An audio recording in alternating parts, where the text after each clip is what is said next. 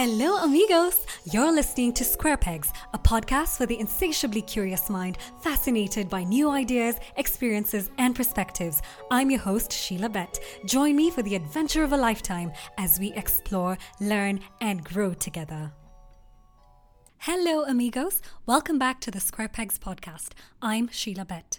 Today, we talk about a recent law signed by the President of Kenya, Uhuru Kenyatta, the law of succession, which basically refers to who gets to inherit wealth, especially upon a man's demise. This law was amended following a bill tabled late last year by MP Peter Kaluma, a legislator who allegedly sought to protect innocent widows from protracted court cases after their husband's demise. Emphasis on the word allegedly because his intentions are rather questionable.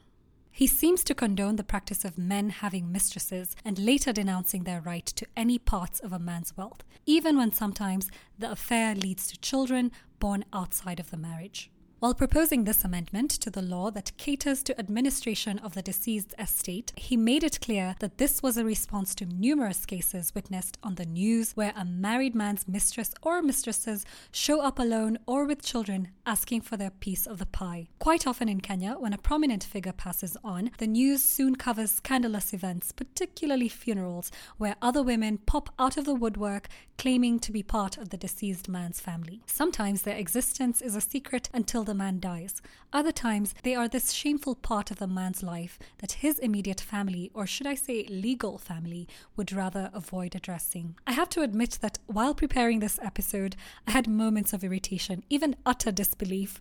It took a bit of effort to make sure I cover this with as much neutrality as humanly possible, or at least avoid making this episode some kind of a rant. One of the things that stood out in the coverage of this story was how little the men who have affairs and secret families take responsibility, how little consequence, if any, they face for their actions. The law itself was a response to the aftermath suffered by the philanderer's wife upon his demise. So while he's still alive, he gets to live out all his wishes and fantasies while being absent to either one or both of his families. I mean, sometimes there's more than one mistress along with children. All this while ensuring his wife has no peace of mind. But worry not, legitimate wife, the law protects you from losing the family property. At least you have that to show for being a lawfully wedded, long suffering wife. Make sure you have your papers together so that when he dies, you have something to show for the marriage. I read a story on one of the national papers where a woman seemed to have completely accepted this behavior from her husband. As long as they used protection during sex and he remained legally married to her, all else was permissible. In such a case, I suppose you could say to each their own, right? But aren't there other exposures that people should be worried about? For instance, if a man can have his wife and a mistress too, he even goes so far as to sire children with this mistress. Are we going to have the necessary conversation about sexually transmitted infections and diseases? Should that not be an integral part of this conversation? I know a story or two of husbands who go on to infect their faithful wives with HIV. It wouldn't be dramatic to say that that's a form of abuse and maybe even murderous negligence. To put someone in such a position is cause for indignation. On the other hand, this law puts to light an interesting angle I hadn't been aware of. It includes men inheriting the deceased wife's property without having to prove dependence in the years before the spouse's death. I suppose this has to do with the newness of women owning and even accumulating property. I wonder where the woman's wealth would have previously been expected to go. Would it be the children? Let me know if you have the answer to this. Laws like this point to bigger issues we need to address as a society.